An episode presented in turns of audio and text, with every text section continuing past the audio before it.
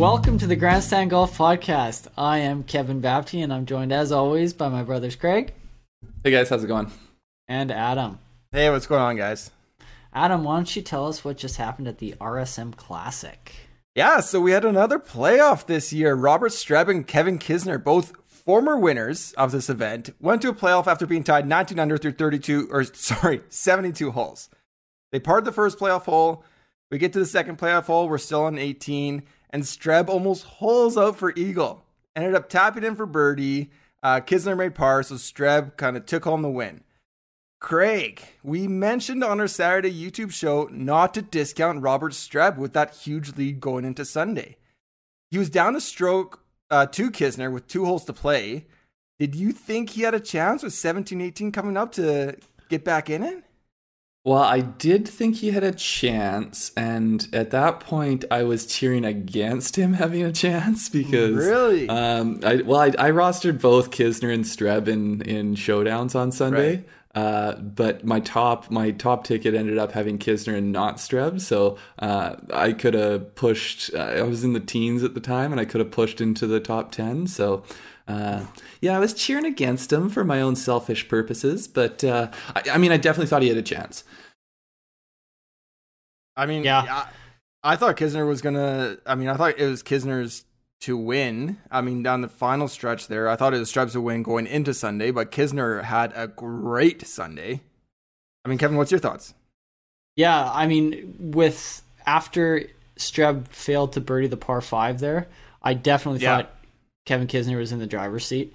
Um, 17 wasn't playing easy either. You know, his birdie, his Yeah. his tee shot there was an impressive swing at that at that moment in the tournament. Um, I I was doing my live betting as I I like to do, and I was looking I was looking at what I wanted to what I whether I wanted to bet on Streb for a birdie on 18 or not, assuming he was going to have to birdie to get into the playoff. I was I was kind of taken by surprise that he he managed to get it done on 17. So, um, yeah, I mean the guy the guy made some pretty impressive shots when when he needed to. I definitely thought uh, on the first playoff hole that it was Kisner's for the taking. Um, Yeah, Yeah, You know, when he hit that, you couldn't really tell from the first shot they gave you of, uh, of Strebs in the bunker, but I was like, man, that's close to the lip. Like, I, I think he's going to have some trouble. And then Kisner hits it right down the middle. I'm like, I think this is done. yeah. Um, but, and, you know, Kisner gave it a good look. He, he, uh, a half, you know, a few rolls harder or a bit higher on that line, and that putt goes in. yeah, Yeah, it I was mean, a Kis- it was a good stroke. It was a good stroke. Kisner did that the whole time on 18 in like regulation. He pounded his birdie putt like four feet past. I think he had like maybe 25, 30 feet. I don't know exactly, but he gave it a chance. Like he was like, I'm not leaving this short. I'm going to pound it in if it's going in or it's going to go well past. I was like, you could bogey the 18th here. Yeah. Well, he was he was pretty unhappy with his approach shot in there. You could tell, and it was almost like he was just like, "Well, damn it, I'm gonna make it anyways." yeah. and he's a good enough putter. You think he might he, he might just do it, but um, yeah, obviously, I guess when you're that good a putter, you can you have the confidence to make those comebackers. I wish I felt that way. no kidding. Um, I feel that Craig, way, but Craig, I my miss the big question for you. my my big question for you is: Did you did you take the will there be a playoff bet going into the Uh, week? no, although I should have because this is now the tournament that has had the most. Or I forget what the graphic was they showed. The most since 2010, maybe. Um, uh, tournaments decided in a playoff. Six of of the last ten Yeah, I'm just doing quick math. classics Four of the, or Big four of the last whatever it was five, too. before. Four of the last five are playoffs. Well, I know going into the week, I, I'm unless I'm mistaking it, I'm pretty sure it was it was three to one. So Oh, that's just ah, free money. missed opportunity. I mean, but like, what are you doing? So you're making that bet on Wednesday at the latest, and you're waiting until Sunday afternoon. that's not. the feedback me- isn't quite immediate enough for me. Give me a ten shot parlay. I don't I'll keep losing money on first And round then, like- bets. And then are you starting to like hedge with the live betting coming down the stretch? Like, oh, I, I want my, guess I'm gonna hedge against that, losing that three to one bet. and you'll be very confident, I'm sure. So you'll put a big stake on that too. yeah, yeah. And here's the guy Um, like play off, play off, play off. everyone else is like, "What are you cheering for?" Like, let's get this thing over with. Um, but no, Robert Streb, thoughts? Like, Well, now two-time winner, and they're both at Seaside Golf Club. yeah. So I mean, uh, what does that tell you? I, I think it means he's not the longest hitter. Um, I think he knows how to play the course. He knows how to play the course, but it's a course where these guys who are not the longest hitters on tour can compete with anyone because um, it doesn't it doesn't give you a, a big as big of an advantage as it does at other courses, uh, and I think that's why we see so much success from from the Kisners and the Webb Simpsons and the you know all the guys who have won here over the years. Or I guess Webb hasn't won, but No, he's he- just been in the playoff. yeah he does a good me. job getting into the playoffs and losing. Speaking of which, Kevin Kisner Yeah. now has an 0 and 5 career record in playoffs. I was a little, I was pretty surprised when I heard that. What do you guys think of that, Adam? I I didn't know that going in. Like I didn't know he was over four. It wasn't top of mind, anything like that. That's surprising because he had. I mean, one of his big wins is the match play uh, WGC.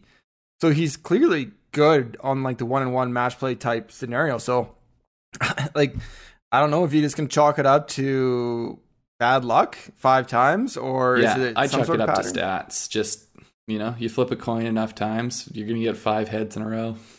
Yeah. I mean, he's like I say, he's such a good putter, and, and he made some clutch ones today. Um, I don't really. It's it doesn't seem like he uh, he's the kind of guy that's gonna choke or No, anything I don't like think No, that. I don't and think uh, there also some of those playoffs may also be three or more people person playoffs, Right, so it might not right. all be head to head. Actually, so I just pulled it up uh, on Wikipedia here. So at least uh, three of them are three or more. Yeah. And all of them are at least like second extra hole, fourth extra hole. Like he's not going out there and bogeying the first hole or the first playoff hole. Right. Um, so yeah, I think it is just dumb bad luck almost. Yeah. Now, the one thing, uh, I mean, to me, I- love what we saw from Kisner this week. Uh, we, Kevin, uh, Adam and I talked about it uh, on a showdown video during the week, but uh, Kisner is one of these guys that he has a good sort of long term baseline, but his last couple months hasn't been great. Yeah. Um, and he hasn't he's been losing strokes off the tee so it- just a good you know even though it wasn't a win just a good bounce back into form i think for kisner um, Well, I, on- I'd also like to see. I mean, we might be we might be cheating a little ahead here and getting into some of my stock up discussion, but um, it was it was nice to see he he kind of sniffed the win there. He got he had himself close enough where a, a low round today potentially he could he could get another win, and he went for it. You know, a 63 on Sunday to get yourself into a playoff. I mean, that's what more can you ask for? You he really went after it. Um, I was impressed. It's it's a guy who you know he's he's a big name. He's um, really well liked. I think. like do you say by- big name because it's kevin or Kevin, yeah, that's the biggest. um, it's like he's- right up there with barack in terms of like how much how much clout it can, has can he just go on like a first name thing, like a one name? It's Kevin. Um, no, he. Um, he- I know he's really well liked amongst other tour pros, and um, I like to see guys like that get get theirs every once in a while. And, and like I say, he went after it today, and and good on him. yeah he's, he's just one of kinda- those guys where I mean, if you're out of the course and you have a bunch of beers in the bag, like you can't think of anyone more than like Kevin Kisner you want to play around with. Like he would make you laugh the entire time. Oh, i You'd feel like a i good could time. think of other people but i mean Apparently, he has a pretty good a pretty good smack talk game. Oh, Yeah. From what I I was gonna say maybe if I wanted like someone to be my partner in like a you know a two person game, Yeah, me and no Kevin kidding. Kisner versus you two. How about? Adam, Adam, I think you got the wrong Kevin in that one. yeah, that's I don't like that one bit. So you alluded to uh, the fact that short hitters can kind of keep pace here. What what are your guys' thoughts on the course, Craig? I liked it. I mean, you know, I I'm, I don't know how I feel about this whole two courses on the first two days. I don't really Um, like that actually. I don't like it at all. No, I, I mean, It's, think it's, if a, you're it's like do spilling that, water then in do- Craig's circuit breaker. Like his computer is like his data all messes up. He's like, I can't compute. yeah, it really does mess with my ability to plot things through the week. Um, I, to me, it almost feels like if you're going to do that, then do one of each on the weekend, and then it's it's a bit more balanced. Like it just seems a little. I, I think that I guess they're trying to tease some play into the plantation side. Um, I, I'm sure it's also a nightmare for the the broadcasters trying to set up to cover two courses and Oh, absolutely. Yeah, and um, camera crew and all that. Uh, but, also mean, think no, it's in a terms little of the bit- course, wind defended it well. I thought uh, when it was windy, and then you really saw the scoring start to come up today, uh, which was cool because then you got to see okay, any leads you had built up, they're vulnerable to charges, and you're getting And- you're getting a lot of six, seven, eight unders. If the wind lays down, these guys can pick it apart. Like Yeah. no problem Yeah. at all. Well, that's what I was going to say about the two courses thing. Is I think that it, it's a little bit like the the morning afternoon split sometimes, where you can get the bad side of the weather. But if you get the bad weather when you're playing a certain course, you could be potentially at a, a major disadvantage if one mm-hmm. is plays a little bit easier than the other. So I don't know. It's it's not my favorite thing. And like well, and I like think saying with Seaside the gets broadcasting too. exposed to the wind a bit more. So if oh, say think there was Yeah. a windy day and you got it on that day, then you, you're really gonna have a harder time than the other half of the field. Yeah, yeah. I mean, Which is I think I- what happened to a lot of my picks this week. I, I, I I think agree with actually that. the wind was pretty balanced on both days. I was just say, like I agree with that, but it's also like a pretty mid tier PGA Tour event. Like if it was Yeah, I agree. whatever a major a WGC, yeah, it'd be a little bit hokey. But I mean, there's a, there's a reason this is the field that it is, and I don't know. It's a different dynamic. Although this is the strongest field they've ever had, apparently. That's true. Yeah. um, because the- of because of it being um, the week after the Masters and being so geographically close. I forget what what tournament it was. They said that usually gets the bump from being after the Masters. Um, it's up. I want to say Harbour it's Town. Harbortown, maybe. Um, somewhere somewhere just north of here. I want to say in the Carolinas, but yeah. But I mean, doing the research for this tournament, if you like had a some kind of match where it was like home course versus like home course, there are so many PGA Tour pros that call this place home or like it's their training facility. I mean, they would destroy it, or like the Georgia Bulldog connection. Um, there's, it seems pretty impressive the complex here. I think Yeah. Jupiter could probably give him a pretty good run. Yeah. I think Jupiter. Yeah, Jupe. Yeah. Yeah. Um, one one of the one of such guys that I, I believe calls course home Harris English. He had a bit of a run here on Sunday. Yeah, Yeah. Does he d- does he call Seaside home? I don't know if he does for sure. Um, I thought I saw him in the snapshot. oh, he's a Georgia Bulldog for sure. Oh, okay. Um, yeah, that yeah.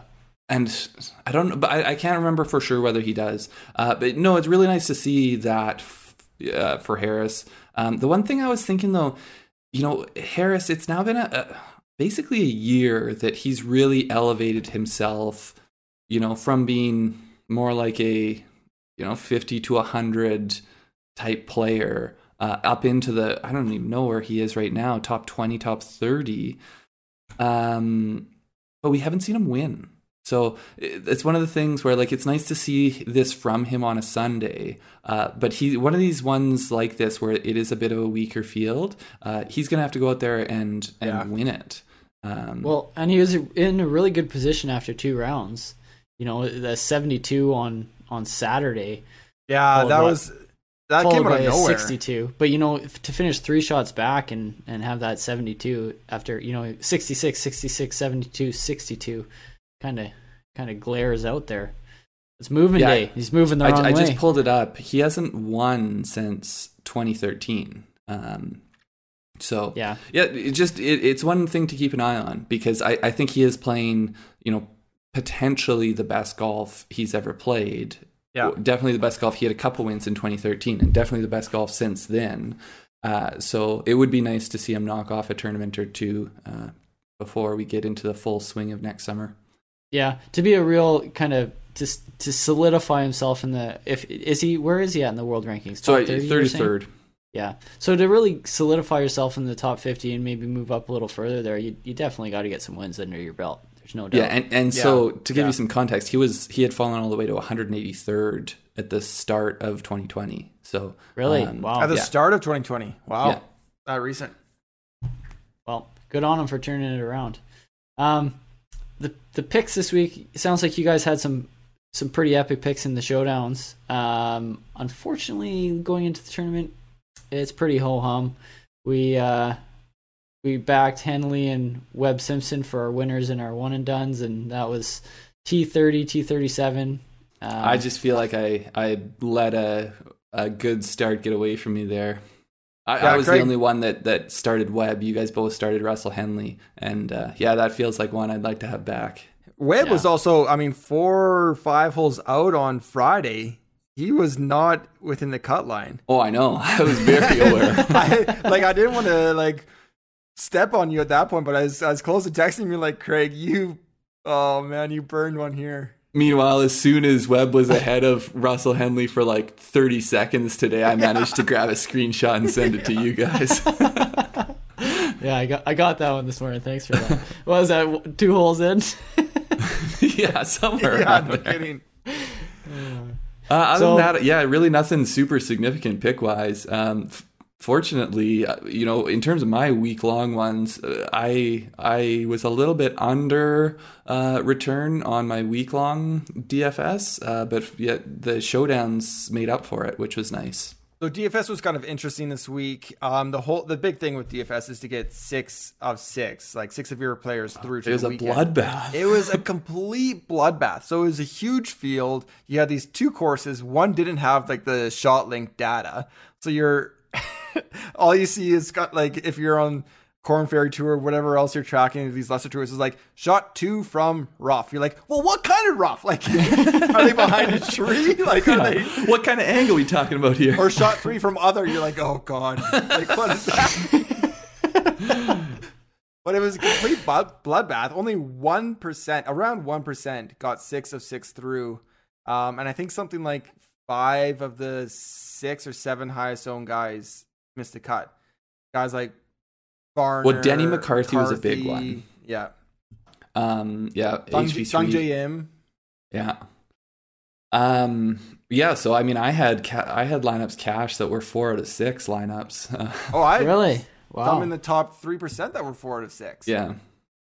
Um, yeah, it, it was it was kind of crazy. Yeah, weird, weird week for picks. Let's just let's just say that. Yeah. At least tournament, uh, starting the tournament, anyways.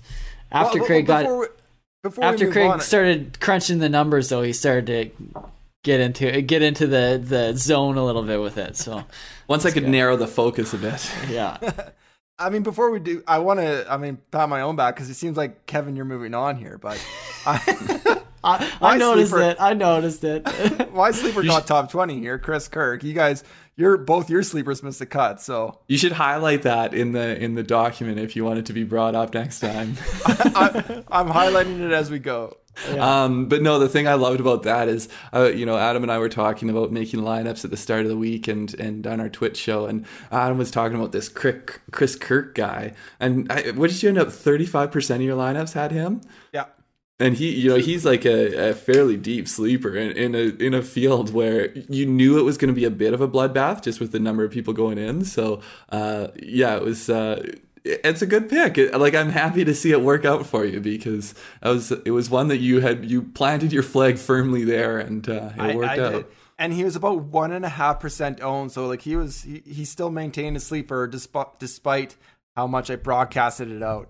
Um, but the Chris, interesting Chris Kirk thing, is actually an easy guy to cheer for too. He he has a bit of a story behind him, and uh, I don't know if you know it or want to get into it, Adam, but um, he um, He, Yeah, I mean, he it- had some struggles. Uh, 2019, he I think he came out of rehab.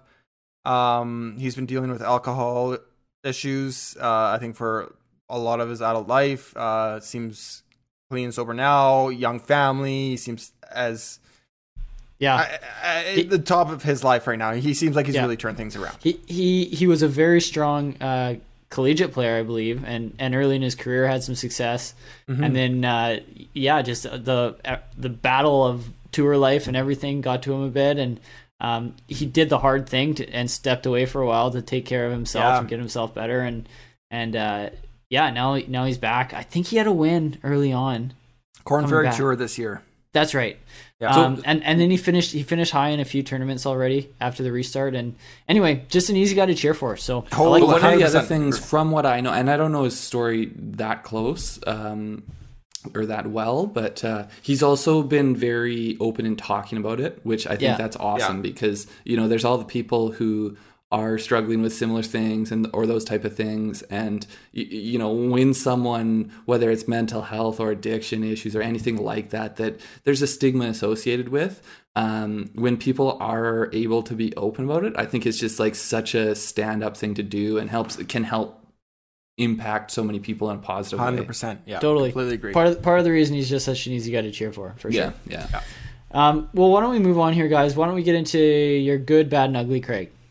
Okay, so this week, the good, the bad, and the ugly. Um, we're looking at our Masters top 10 follow ups. So, you know, we like had- it. We're coming off a big tournament into, you know, one that is not as big, I guess would be the best way to put it. Um, but we had a lot of guys who were in the top 10. We didn't have DJ making a start and we didn't have Rory, but, uh, but we still had some names. Uh, so starting off with a good, Corey Conners. He was I'm sorry, tied- I couldn't help but notice you left JT out of that again. I just, come on.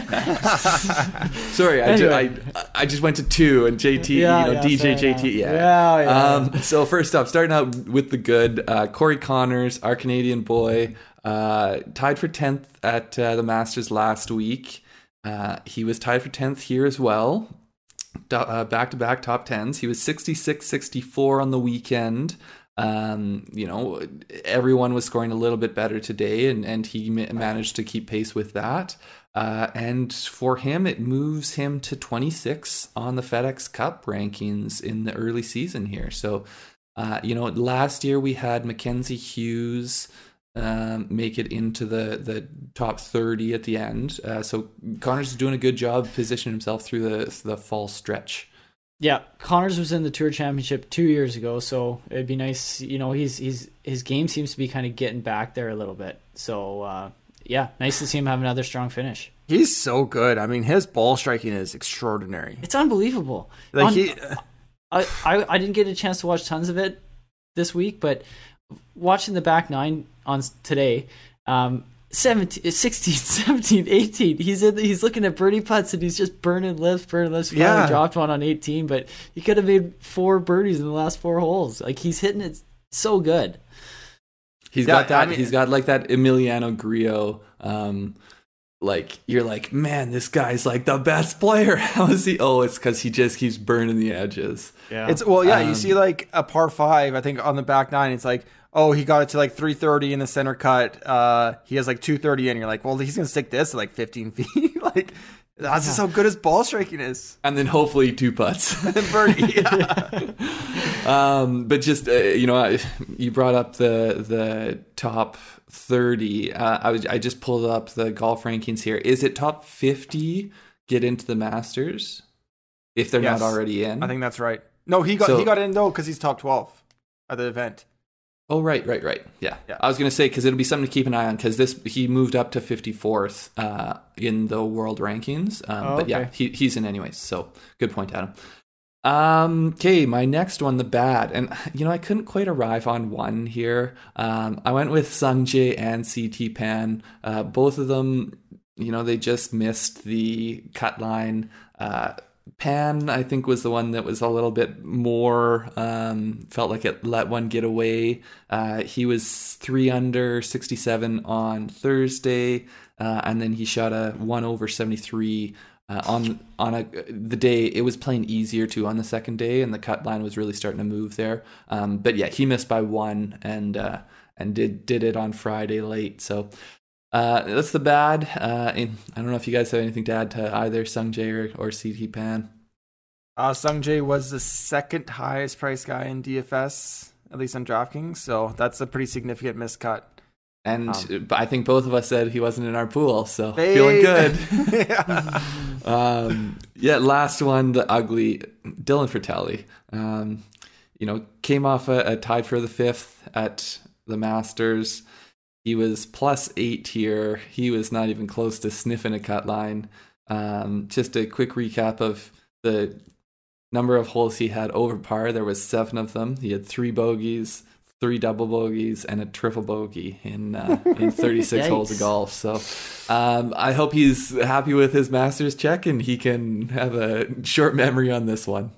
Yeah, no you know kidding. what? I, I think it's pretty hard to not have a Masters hangover for a lot of these guys that, that kind of had a Yeah. run there last week. Like somebody like Sung Jae, especially, he was he was right there. Mhm. Well, I guess DJ was quite clear, but you know he got within a couple of DJ. But like Yeah, you know, yeah. if, if say Cam Smith was playing this week, I think it'd be hard for him not to exactly. to like totally shift your focus into the next tournament. Yeah, totally. Yeah. Adam, why don't you give us your three stars for this week? Yeah, so third star, Camilo Villegas. Um, so uh, there's a story here. So interesting story, sad story. Um, but I'll jump right into it. If you don't know yet, or if you don't know already from the broadcast or watching golf, he lost his 22 month old daughter Mia in July of this year. Just kind of a tragic loss. Uh, she had a battle with cancer. Um, very very tragic for the family. He he's had an interesting career, but on Thursday morning during his warm up for this round, he saw rainbow, and Mia's favorite things were rainbows, and he wears a rainbow pin, and they gave out uh, rainbow pins in July this year, but he wears one, so he saw he's he saw it. He thought to himself, you know, like, hey, let's just let's just have a good one. Let's just go out there and have a good one this weekend uh, or this week. He ended up finishing uh, tied for six, and he was actually in contention for a for the majority of the weekend or f- of the tournament. Um, but that tied for six. It's actually his first top 10 since the 27 2017 Valero Texas Open. So it's been a long while since he's cracked a top 10 on the PGA Tour. At the start of 2020, he was ranked two, 2079th in the world. He, I mean, like, if you go back to 2008, he was ranked seventh. He got as high as seventh in the world rankings. Um, so great to see him kind of come back, get a top six. Uh, just a tragic, tragic year for him and his family. And he said after that he just wants to focus on golf. I'm sure it's a distraction for him. Uh, so it's great to see him playing playing better. Yeah. Um, I they were teasing a documentary. I don't know if it's out already uh, or if it's uh, just about to come out or something. But uh, that's going to be a hard one to get through. Um, you, I mean, there's few things that are e- hard, you know, more tragic than than children getting sick and dying. And I mean, Yeah. him, the, the- you know, the the um, previews I had watched for this documentary on the broadcast. Uh, it's him and his wife, and you know they're just such beautiful people with like a beautiful outlook on on trying to um, deal with the adversity of all this and and move on and um, you know make make what they can out of out of the adversity of the situation. And uh, Yeah. yeah, your heart just goes out to the guy. Yeah. I mean, both you guys have daughters, so I'm sure it I'm sure it makes it uh, hit, Uh, hit a little bit closer to home too. Yeah, Ke- Kevin's are a little bit older now, or his kids are a little bit older, but mine's, I mean, right around there. When I told my wife this story on the weekend, she's like, "Oh my god, like I'm, I hope he wins." I'm like, "Yeah, I think everyone's Yeah. kind of hoping he wins." Like, uh, you, you can never, I don't think you can ever imagine what No. that process is like. and you know my my remaining somewhat quiet here is is partly i mean you guys are you guys are saying it well but also i just can't even i, I get too choked up even thinking about it i Uh, i oftentimes read I, when when the whole thing with mia was was kind of coming out to the public i i remember reading stories at at work on my phone and just welling up and you know trying to Yeah. You know hold it together because it, it, it's just such a sad story But I, I do have a question for you, Kevin, in terms of Camilo. I feel like the Telus World Skins game in 2008 was at Predator Yeah. Ridge. Didn't Yeah. you go with uh, our dad and, and yeah, check him out I there? did. Yeah, it was Camilo v- Villegas, uh, Fred Couples, Greg Norman, Colin Montgomerie. I And want to say, throwback. I want to say Mike Weir as well as five. Um, and that was when Villegas was kind of he was he was doing The his kid doing the Spider Man the. Spider Man right? thing on the greens, Yeah. yeah. And so everybody was just was just calling for him to do that, and he finally did. Everybody goes crazy, you know. yeah. Um, but yeah, that it was a pretty cool event. He he was still a pretty young guy then, um, but it was it was cool. Actually, no, I think it was Sergio was there too or something. He's played in a lot of them. I was looking through kind of the history of the Telus World Skins, and he Sergio was went at all of them. one earlier than that, I think. Was it earlier? Anyway, yeah, um, yeah. Anyway, seems like a great guy, Camilo. Yeah, Not Sergio. absolutely. So So seems like a nice guy too. second star of the week, uh, David Pastore. Have you guys heard of him at all? This one's Heard of from left him. field. Have No you? idea. Okay, so I hadn't heard of him until this week. Uh, I just kind of, it's kind of a cool story. I was doing some more research. I, I just want to kind of share this quick story. Uh, he won this week's LocaliQ series. So it was actually the LocaliQ championship. It was the seventh of seven events in this LocaliQ series. The LocaliQ series was created in 2020, bringing kind of the Mackenzie Tour, uh, PGA Tour Latino America, and PGA Tour China as kind of this series to help these guys play some golf during the pandemic. So seven events. This was the seventh. He won it. Uh, doing so, he earned a entry into the 2021 Barbasol Championship and a $24,000 payday, which I'm sure is very, very nice. Um, but interestingly, so it started on Tuesday. On Monday, he played in the RSM Monday qualifier, finished five under, and just missed the playoff by one. So if he got into Oh. that playoff, got into the vent, he might have. I mean, who knows? Maybe he got into the vent and did well. Maybe he got in and missed the cut. But, anyways, he didn't get in. Drove five hours north to TPC Sugarloaf, teed it up Tuesday morning, no practice round, and won this event. so obviously his game's in good shape. This game's yeah. He ended up, I think, second in like the whole LocaliQ series long kind of race. Um, but he's, from what I know, he's a Mackenzie Tour guy, so he's playing in Canada on the Mac- Mackenzie Tour. So, yeah, I mean, to go from a Monday, like, there's, it's just that grind we talk about that I love. Like, you go from Monday qualifier, just miss that after shooting five under, which is great. You go up, you're in another tournament, and then you go and win that. Like, ah, I love that. Yeah, that twenty four thousand is almost what Webb earned me for a one and done total there. yeah. I guess that's why he probably would have played in uh, the RSM if he got in. yeah. yeah. Yeah, anyway, that's good cool. for good for him. Yeah, that's cool. You know, and and getting those opportunities in the Barbasol and um, what was the other one you said? Oh, just the Barbasol. I mean, Yeah, just a bar- I mean, even one opportunity, like it's it's all it takes for these guys. Let's look at Corey Conners. Monday qualified at the at the Valero Texas Open and won it, and, and the rest is life history. has, life has changed ever since. But I mean, Yeah. you win an event, you get one entry. Like, Yeah, it's a little that- rough. the week Well, you'd almost up, think like, they would like you get some kind of Korn Ferry status or something like that out of it. Um, I- because I'm- I'm essentially sure those are there's those are their yeah. tours that are in the tier below that. That um, I guess typically you can with finish like if you finish higher on the Mackenzie, don't you typically get some kind of status the next year on the Korn Ferry?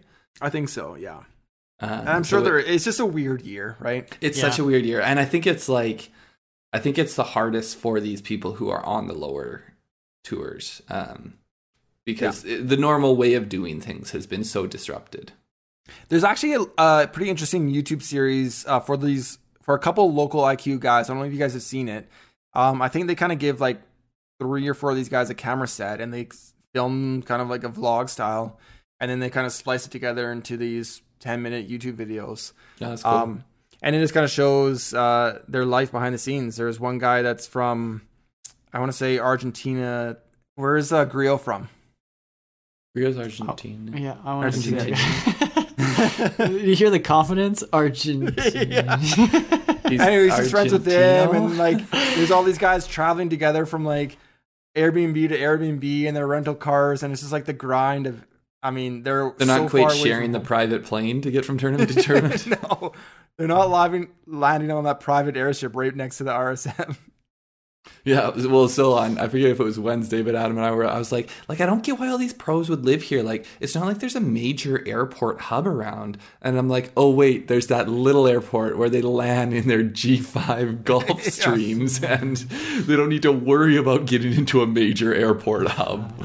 yeah, There's a whole series of airports we just don't even know about. yeah. I it's not on our network. Okay, first star, Robert Streb won the tournament in the playoff. Second win, second win here. Um, I, I don't know what else to say. I mean, we mentioned a lot. He played hockey growing up, so he's got that 10 finger grip with no gloves. I'm sure you guys heard that on the broadcast. But I did pull one interesting stat. It is from PGATour.com, but he played hockey with NFL quarterback Sam Bradford. Hmm. Who's also a pretty good golfer. Is he? If you if you didn't know that, yeah. He- I want to say, I want to say he's like a scratch golfer. Oh wow, yeah. Like, oh, maybe he should have stuck to it. It seems like his knees are more equipped for golf. yeah. Yeah, made pre- made a pretty good go of it though, salary wise. yeah, no kidding. Yeah, no kidding. So Okay, yeah. Streb, yeah. did Streb, did he go wire to wire? I, I forget if he was first round leader or tied for first round Oh. Leader. it's hard. I mean, because one of these uh, courses was a par seventy, one was a par seventy-two. It's so hard Right. to know Right. with this tournament. Yeah. But he was All right. he was the 36 hole leader, I believe. Definitely fifty-four. De- he- was 36 and 54 for sure. Um, but yeah, I mean, impressive win. What can Yeah. you say?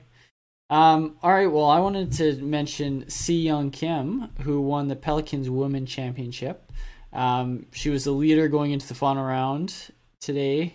Uh, after firing rounds of 67, 65, 64, and then kind of just took care of business today, uh, shooting a 70 to complete a three shot victory. It's actually her second straight victory because her last start was the KPMG Women's PGA Championship back in October, where Yeah. she we talked about it on the podcast, but she won her first major in impressive fashion. So Right. um, yeah, talk about somebody's game who's in shape. Uh, that's in shape. She's uh, winning everything she enters these days. um, And I yeah. believe as these other tours wrap up, we still have a LPGA major this year. I'd have to I'd have to look it up, but I think we we still do on the calendar year.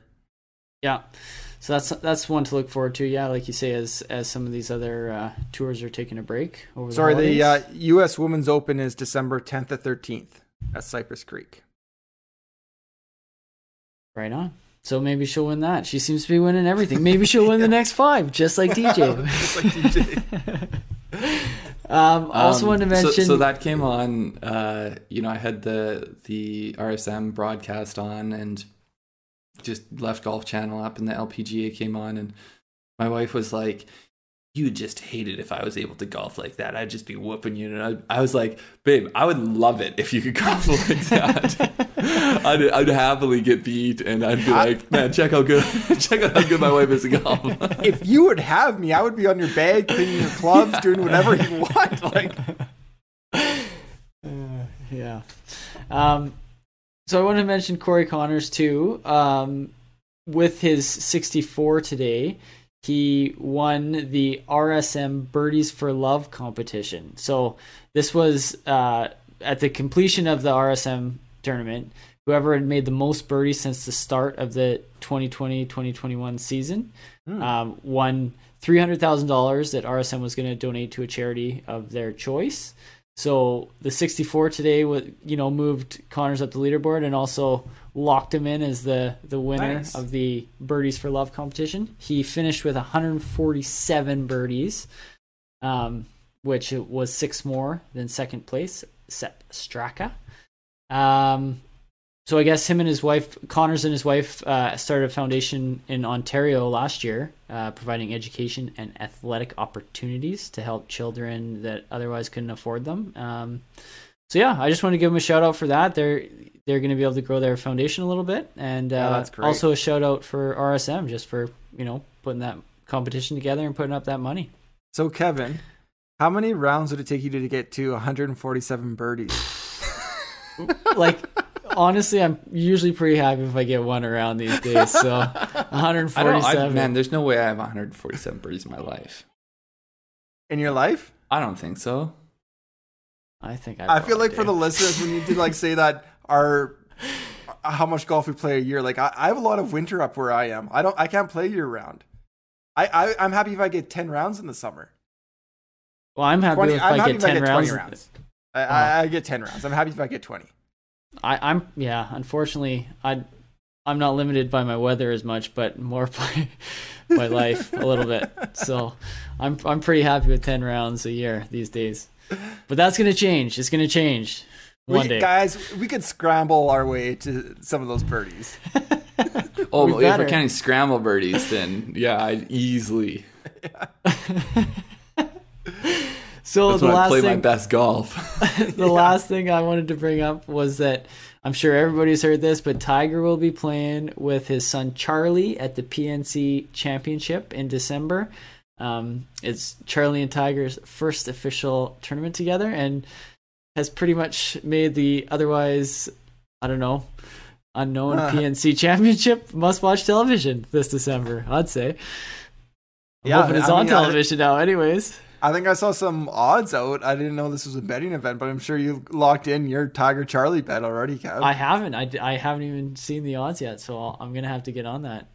Is there a, is there a uh, to be a playoff one yet? I, I don't know. I better get on that now. yeah. Um, all right, guys, let's just move right into our stock up, stock down this week. Craig, Sorry, I was just looking off? up what the uh, PNC Championship is. So essentially, it's it's major winners or players championship winners. And, Was that and why then- Daly's in it? and then essentially they get to bring a family member. Um, so I don't know if is it Charlie's his son's name. Yeah. Um, I don't know how, like whether there's a lot of kids that young who are because I'm just looking at photos here and they're like it's like Bernhard Langer with his like adult probably grandson. Uh, yeah. Maybe it's And his Char- son. Charlie's got game, all right.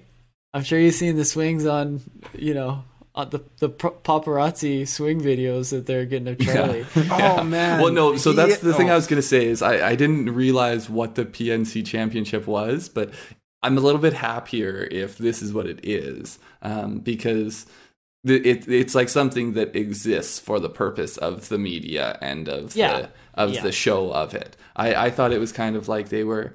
Um, you know, they were going to become a total sideshow of something that is not really about them. But this is exactly. I'm way more on board now than than when I first heard heard this.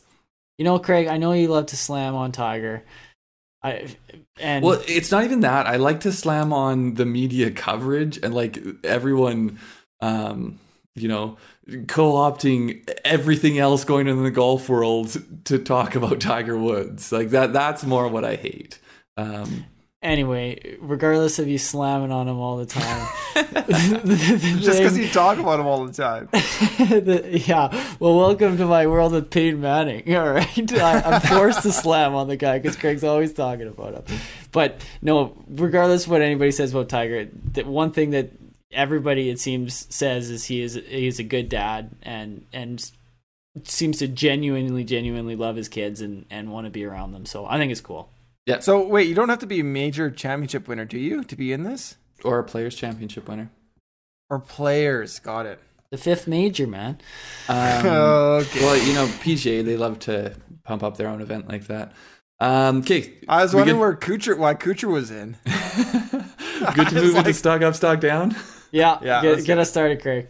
Okay, so uh, I'm going up on Camilo Villegas. Uh, and I know Adam, you know, he just told us a lot about the story and the reasons to like him for, for you know, a lot of uh, good human reasons. But um, he was brought up on our, our Twitch show on Wednesday as a potential sleeper here. And, uh, you know, I can't remember offhand who it was that had brought him up. But uh, I I I think both Adam and I said that you know he he had a really good start at the Sanderson Farms, um, and he has at times looked good this year. Uh, it's been tumultuous though. Uh, Yeah. After this week, I'm I'm gonna take some flyers on him uh, in in the future uh, for DFS just because when he like his approach game seems to be so good at times that that can really carry you to high finishes in tournaments. So, um, yeah, stock up. I'm gonna I'm gonna start to. I'm not gonna you know I'm not gonna put 35 percent of my uh, lineups in like Adam made, but uh, but I'm definitely gonna I'm a crazy most of you. guy. yeah, I look at. I mean, his ball striking's been pretty impressive. Uh, but he, I, I agree. Like he seemed high high risk for this week. But hey, I mean, if you plugged him in, it worked. Yeah, high risk, high reward. Yeah. Kate, my stock down. Someone I did roster in a few DFS. Uh, Harold Varner III. Um, you know, it's been too many times. I feel like recently that I've been burned by him, and I was, uh, you know, saying that don't don't let his his Friday in Bermuda when he, you know, should have made a cut there and, and just blew up to miss it. Don't let that In, get you in down. crazy wins. in crazy wins. Yeah. Yeah. So you know maybe it is just a stock down in the wind. He, so he missed the cut. Uh, he he opened um, 75 his first round. It's just I'm not gonna commit to any sort of significant. You know, this is may, maybe just a DFS one, but I'm not gonna commit. Maybe I'll, I'll throw a, a, lineup or two with him in, but um, he's not gonna be a, a, high highly owned person by me. Um, just because I, I worry, you know, where he's usually priced, you don't want people who are going to miss cuts in fields like this, and so um, yeah, it's a stock down for me. I feel yeah, like he seems is... to he seems to swing a lot, doesn't he? Like he he'll finish high, and just when you think that's, the, prob- like, that's yeah, the problem, right? Seventy five times in a row. um, no, he, he, seems his his performance or his finishes seem to swing quite drastically. Um, right when you think he's he's playing well, he uh, he'll miss a cut, and you know you'll stake him, and he misses yeah. a cut, just like you say, Craig. So tough tough guy to continue doing that with right now when he keeps burning you. No doubt about it. Adam, I feel like it's possible that he could be Craig's stock up here pretty quick too. I think. Watch out for it next. Oh, there's no tournament. Watch out for it in two weeks. yeah, if you Just really say. want to look for someone to to get on board, jump on the bandwagon, I'd say, I'd say whoever I'm stock down in the week before. Yeah. okay, my stock up, Doug Ghim. So again, I mean, talking about our Wednesday night Twitch show, it's it's a great conversation we have in there, and one of our uh, loyal listeners is from Chicago, and his his dry cleaning place that he goes to is owned by Doug Ghim's aunt and uncle. So he gives us all the inside scoop on Doug Ghim, and they have photos of him up there. I'm I'm just picturing like the Seinfeld and Friends dry cleaners where they have the celebrities, but it's only Doug Ghim up there. um, so he finished 14th this week. It's four. So, so, let me get this straight. If if you listen to the Twitch show or watch the yeah. Twitch show, then you're getting inside scoops from absolutely on Doug Ghim and who who knows what other connections there who are. Knows what the, other the, obscure relatives? With the community of, of the of the of the stream the, there. The, the dry cleaner aunt and uncle connection is one of the best inside scoops in the biz. like that uh, you can't get any better than that. Anyways, former uh, number one amateur in the world, so very talented player. But he, I mean, he kind of didn't do great when he turned pro in 2018. He has four top 25s in his last five tournaments. He was 14th at the RSM. It's just consistent uh, this year. He's really kind of turned his game around. Uh, so uh, yeah, I, stock up, stock completely up. I mean, I, I think he's going to continue to make noise. I think we're going to see some top tens. Uh, I mean, who knows what happens in the near future or, or later this season? I mean, he, I, I think he has the talent to pull an early win or something like that. Now, and it, yeah, if you recognize the name, he has been brought up. I don't know how much we brought him up on the podcast. We definitely bring him up on DFS Talk a lot, but uh, he was brought up in the My Boys episode because he was the one who Doc, Doc Redman, Redman? Yeah, oh, Doc right. Redman knocked off to win that U.S. Amateur. Oh yeah, um, just in like devastating fashion. Where, where Redman like, went unconscious for yeah, two holes, right? Went, yeah, I think I forget exactly what it was, but like eagle birdie birdie or something like that. yeah, that that's that's a tough loss. I mean, uh, yeah. you think you're doing everything right, then someone just holds it again. And, and I think he drained like a sixty foot eagle putt to something. St- yeah. stay alive. Yeah, yeah. Uh, Adam, who do you have moving down this week? Stock down, Cameron Davis. Um, not one of my boys, my official boys, but I mean, a guy I talk a lot about. 25 year old Aussie, extremely talented. We talked about him on the pod, I think, as uh, that right and left hand swing that's as good as mm-hmm. any right left hand swing, eh, like on tour. Like, it's just gorgeous how he swings a golf ball. Um, and especially how he swings the golf club, but the ball. golf I guess how the golf ball reacts to it, whatever.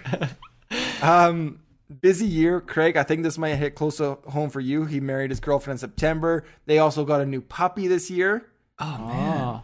my stock is up. Anyways, the puppy's name is Hobbs. I don't know if cool. it's a Calvin and Hobbes like thing, it. but I know we're all big fans of Calvin and Hobbes. Man, honestly, with a young puppy, with a young puppy, I understand now why his game is struggling. It's there's probably all these little needle sharp bite marks on his hands, and the the puppy was a little bit while ago. I was creeping his Instagram. It's a it's a few months ago. The marriage is new as of September. Anyways, uh, two tournaments ago, he was in the Vivint Houston Open. He made the cut, but then he went 77, 75 on the weekend, just completely blew up. Uh, finished 68th, which was last of the people who made the cut. Uh, this week went 70 70, missed the cut. Uh, I had a little bit of stake of him in DFS. Um, I just, there's so much potential with him that I think maybe, I mean, the, the Houston is more concerning than the 70 70, I think, here and missing the cut minus two. Um, but perhaps the break's coming at a kind of opportune time for him to like reset family time, puppy time, dog time, wife time, come back in 2021. And then, I mean, his potential, I'm just so excited about his potential, but right now, his stock is down for me. Yeah, I think to me it's it's it's almost uh, I forget it was the last week of the Masters that we were talking more less stock down and more just disappointed. That's kind of how I feel. Like I yeah. still think like uh, my stock is is I, am still thinking that Cameron Davis is going to turn it on here pretty soon and put the pieces together because his talent, it, it, it's absurd how, how much talent he has as a ball striker. Yeah. So it yeah. feels like it should just be a matter of time.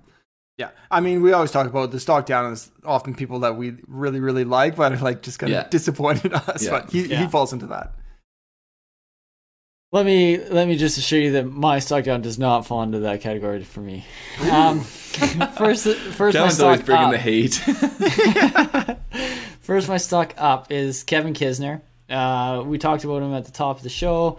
Uh, for me, he's somebody that just has kind of fallen off my radar a little bit. You know, you think of him as a pretty steady, making the cut, getting solid finishes guy, but he's kind of been a little bit down from that. I feel like lately, I haven't I haven't really seen his name on leaderboards as often. Um, so kind of nice for him to just sort of get thrust back up to the top of the leaderboard for a week and hopefully get some confidence and maybe he can use this to kind of um, create a little bit of momentum for himself and and kind of get back to that level of play I think that we're used to from him. Um, so good showing, stock up for me. Uh, my stock down is Zach Johnson. Um, not a guy I'm particularly fond of. Uh, he you just love to hate people. Like, what's, like what's your to... hate for Zach Johnson about? Yeah, he uh, yeah, back that once, so you yeah, have yeah, a... I just it's just not one of my favorite guys out there. I haven't cheered a lot for him over the years. Not. I feel like you know, just anyone who ever beat Tiger in a tournament, you just like you just have like a hate on for them. He, he's taking down a couple majors that could have been somebody else's. You know, I don't know. It's just. Um, he he had a chance to win though, two back at his at his home course, I believe. Um, going into the into Sunday and and really shot an uninspiring round today, two under. He didn't need to do too much. They kind of keep pace, and and he did. Yeah, so um, so Zach Johnson was someone I was high on coming into this into Sunday, um, and and I, I do feel like he, it was a little bit of a let one get away from him. You know, he uh, yeah it, with the scores you saw up there at the top of the leaderboard to go two under, it really felt like you left an opportunity.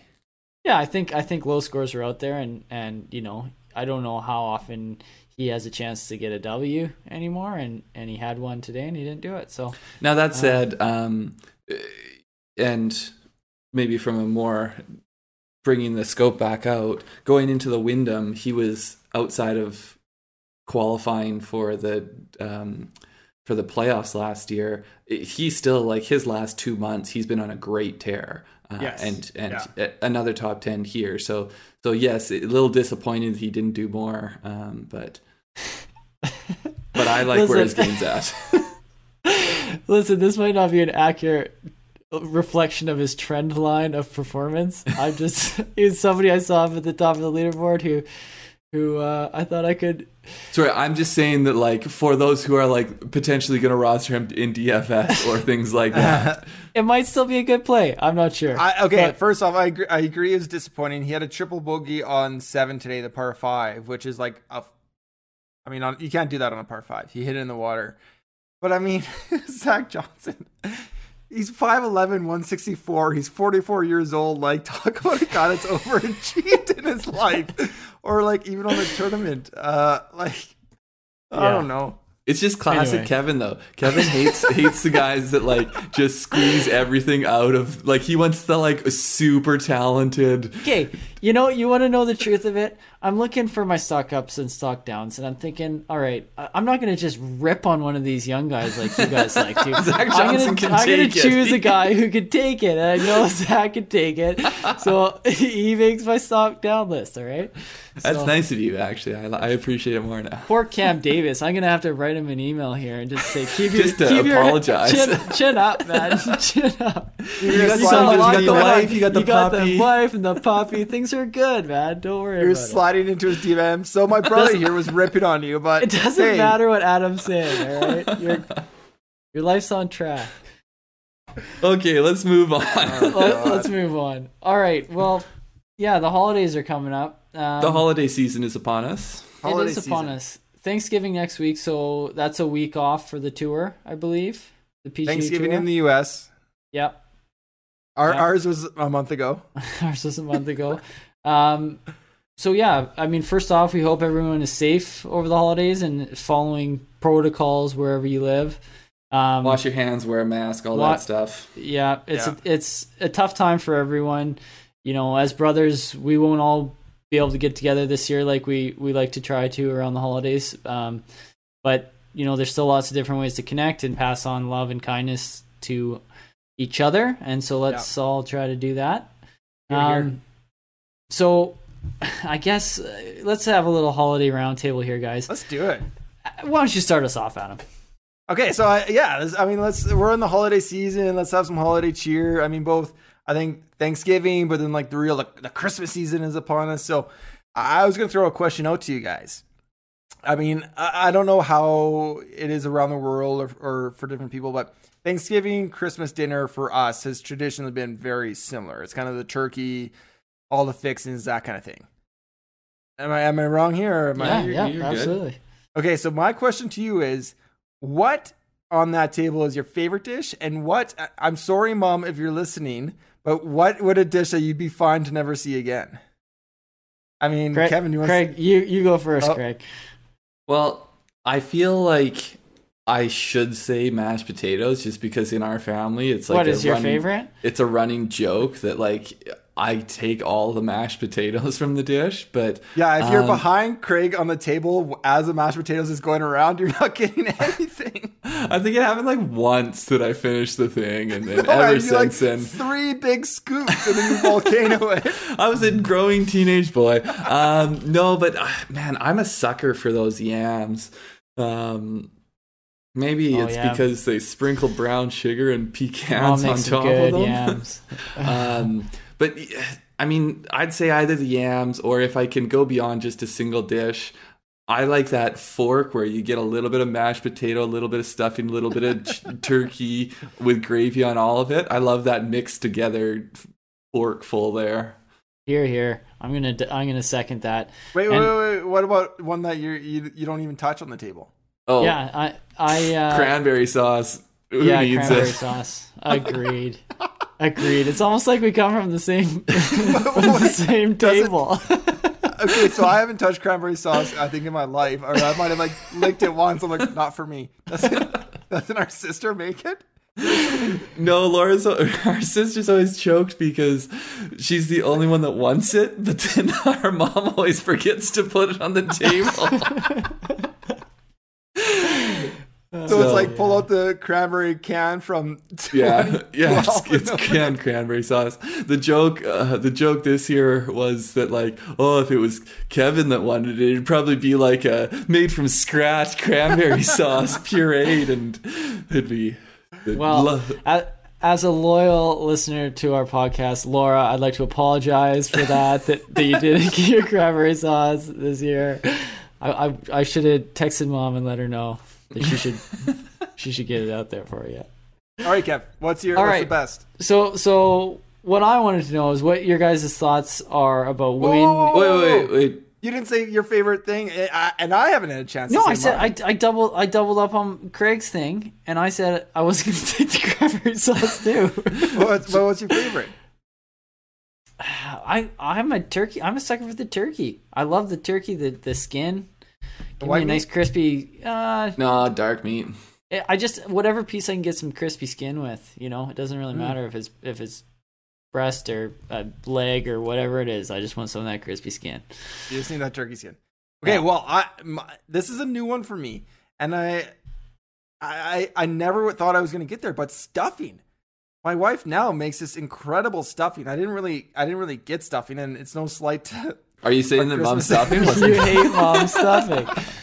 Unbelievable. But it's just like it's Another so- another loyal listener to the podcast, mom. I'd just like to apologize for this. this is a hard hitting segment for those two right now. Yeah, this fluffy segment is really gone. But It's getting I love personal. so. I mean, kind of similar to Craig's. I love anything you can pour gravy on. But I mean, stuffing has been my new favorite these past few years. So I, I'm a stuffing guy. Okay, and what are you what, getting rid and of? what? Yeah, what are you getting rid of? Uh, cranberry sauce, and I I'm not a big yam guy. I don't. I'm not a sweet potato Oh, Interesting. brown chicken. I don't, that's not my favorite. I'll, I'll get a little scoop on there, but Another one I'd like to throw out that have not not typically at our our ones from our childhood, but Brussels sprouts. I'm not really. Oh, I it. like- oh I man, like I, cooked that for my family. They're delicious. Yeah, I, I'm on board. It Oh. has to be like it has to be cooked in butter, but Yeah, and some bacon makes it better. Yeah, but yeah, still, yeah. you're you're just trying to hide the Brussels you're- sprouts. really, it's not about the Brussels sprouts. The Brussels sprouts are a Yeah, it's a vessel. vehicle. yeah. All right. So my question to you guys was going to be: When is it too early to switch to the Christmas music? Well, And so then- I think it depends. I, uh, you know, And then as a as a, a follow up, when is it too early to start bringing out the decorations and decorating? Because I personally spent a good chunk of my weekend this weekend doing my Christmas lights, and I think a lot of people did. And I think it's kind of perfect timing. Usually I'm too late. I think this year, you know, I took advantage of a nice weekend here, and I got them up, and I'm feeling pretty good about it. Um, but when when do you think is typically the right time to kind of shift gears into Christmas? So I, I think it depends a lot on where you are because Yes. here in Canada, I mean we're already we're already dark. You know, like if you're working, you don't see you don't see the light in the morning. You don't see it. It's dark No. when you get home. So Yeah. um, we have our our Remembrance Day, which I think in the states is Veterans Day on Yeah. November 11th, and I, I think that has always been the convention that you don't you don't get too Christmassy until after that. I think it's similar to how in in the states you wait until after Thanksgiving before you start to get the Christmas Right. music and the Yeah. Christmas decorations. So um, Now, the only thing I'd, I'd mention is this year. I think it might be a little different because, you know, let's let's face it, 2020's kind of sucked in a lot of ways, and I think that people are looking for kind of any any bits of joy this year. And I think if Christmas, if you're one of those people, some people just love the Christmas thing. You know, they just Yeah. take they can't get enough of it. And I think that if if you're one of those people and you want to bring out the decorations early this year, I say you go for it. Make yourself as happy as you can. yeah, do what you So gotta I- do. I mean, I got a couple thoughts. So first off, I completely agree with the November 12th thing in Canada. I think that's I think that's perfect. But where I live, if you're waiting till November 12th, you might be on an icy driveway all the way until April 15th. I mean, like if you don't get them up, uh, if you're hanging lights on your house or whatever it is, uh, you might not have an opportunity. So it's kind of like whenever the driveway is going to be clear, you take that opportunity to get on the ladder so you don't hurt yourself and put some lights up. Yeah. But Christmas music, uh, so uh, yeah, my my wife is heavy into that, so that's all we listen to now. So yeah, And how does it The- how the does big- it make the you big feel? problem with Christmas music, i- if you get into it this early, is that like you can't only go, you can't go full Christmas music because you're gonna be burnt out. Like you need to like okay, I'll like let's you know say we're gonna have a bunch of different you know whatever channels or, or playlists that we listen to today uh, maybe we like sprinkle in one that's a christmas music and then maybe you know first week of december we we get a couple there and then as it gets closer and closer just that ratio can grow yeah. I, I mean, it's all I want for Christmas is you uh, by different artists over and over and over and over again. Like, on yeah, I get it. And then I think of Love Actually. It's you and you and you, and like, yeah, I get it. It's it's a great song. All right, Craig, you got any holiday questions for us? Yeah, oh, and if you guys, this one's not in in our document here, but so if you if you need a sec, we could take a sec. But I was gonna say, what's your favorite? You can go Thanksgiving, you can go Christmas, but what's your favorite TV episode? TV holiday Oh. episode. I mean, right hmm. off, I, I, I guess I can go. There's two things that come to mind. I think the first one might be more Kevin's is Festivus for the rest of us, uh, Seinfeld. Um, but I mean, what comes to mind for me is uh, Friends, Brad Pitt, Thanksgiving. Oh yeah, Um, I That's mean, a that's classic. that's also That's a where the yams get involved. yeah. The yams get involved. Uh, I think that's where the one where Joey eats the entire turkey. Uh, I mean, all these things are revealable, uh, or it's not the big reveal one, but it, uh, there's like the whole Rachel thing, the I hate Rachel fan club. Uh, so, pro- I mean, Yeah, Friends that's a good one. Thanksgivings were like uh, a whole thing in their own. Uh, so I'd have to say that. Yeah, um, definitely.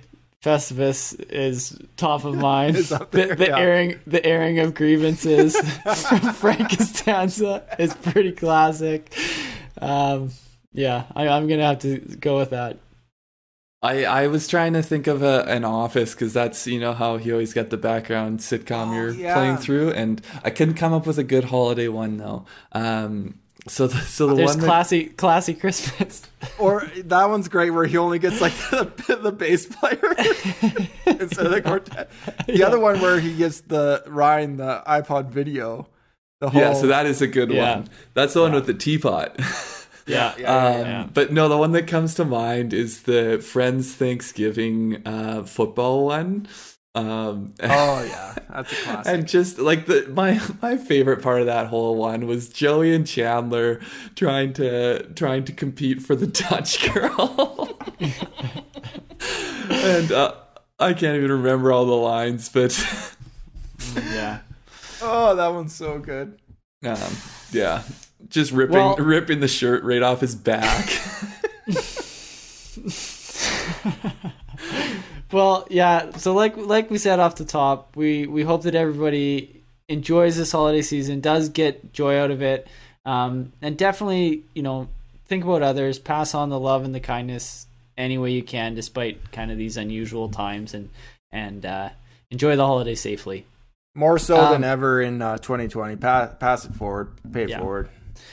Um, so as we were mentioning, upcoming tournaments. There's a there's a break for uh, Thanksgiving in uh, PGA on the PGA. Um, the European Tour has the Alfred Dunhill Championship, uh, November 28th to December 1st in South Africa, and then the PGA Tour is back for the Mayakoba Classic Golf Classic, Yeah. December 3rd to 6th.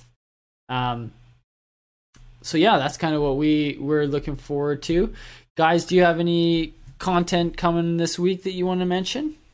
Uh, we'll we'll do something for that European tour. We'll do a, a DFS betting video for that European tour event. Um, the other one that's not mentioned here, I mean, there's a there's a few more European tour ones, and they've changed up Yeah. the whole race to Dubai. They're doing, I, I believe, it's just a single tournament um, that's going to be in December. So that that'll be, I think. The ne- the only time we may see some of the biggest names uh, or some of the bigger names uh, in golf uh, before we get into the new year. Uh, names like Patrick Reed, Collin Morikawa. Uh, I want to say Fleetwood. So like pretty pretty big. All, all the Euros you'd expect, but then there's a few Americans that are going out there. yeah. Right on. All right, guys. Well, I think that pretty much covers us for this week. We'd like to thank you all for listening. Um, please subscribe, rate, and review our podcast wherever you get your podcasts. Check out our content and our channel at on YouTube. Uh, these guys are are gaining some momentum with these picks. I tell you, you gotta you gotta start following these picks. Um, thanks again for listening. Uh, check out all our content at grandstandgolf.com, and we look forward to talking more golf with you in the future. Take care, everybody. Yeah. See you guys. See you next time, guys. Take care.